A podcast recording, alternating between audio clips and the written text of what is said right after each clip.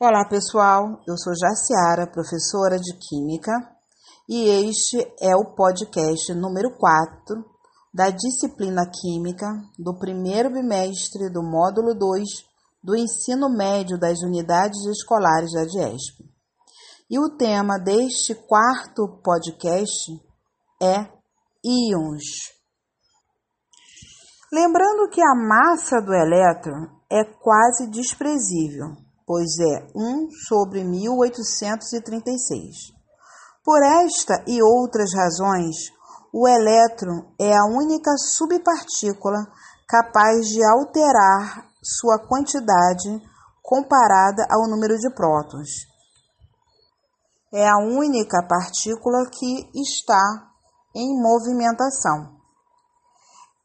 Os elétrons, eles se modificam em sua quantidade para poder participar de reações de ligações químicas.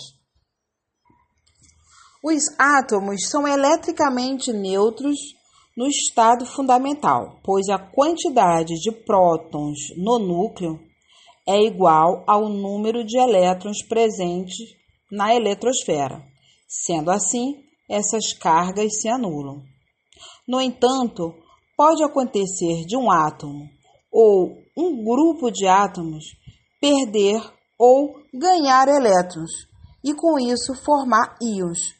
Então, íons são espécies químicas carregadas eletricamente, porque apresentam um número de prótons diferente do número de elétrons.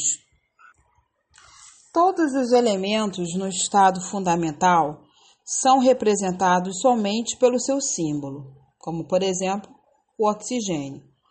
O. Pode também apresentar o O e no subscrito um zero, como se estivesse indicando o seu estado fundamental.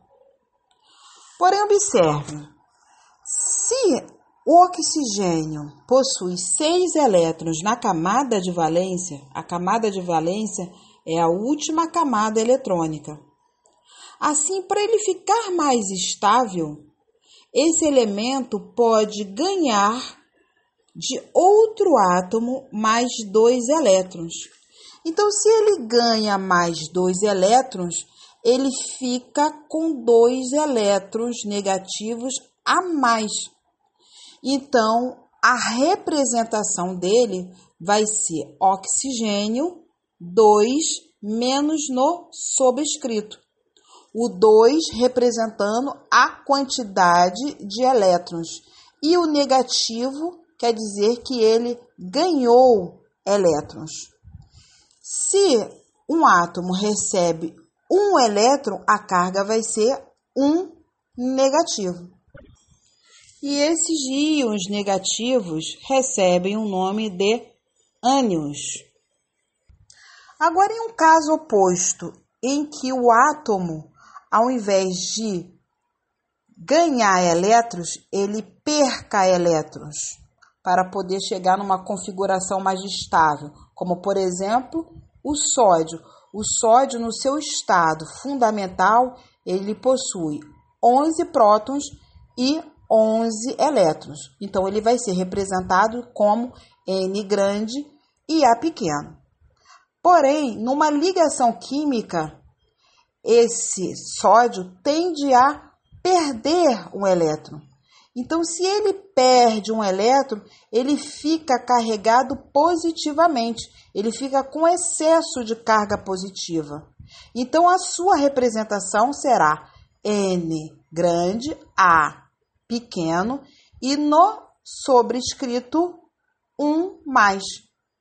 1 é a quantidade de elétrons que está a menos e o positivo foi porque ele perdeu.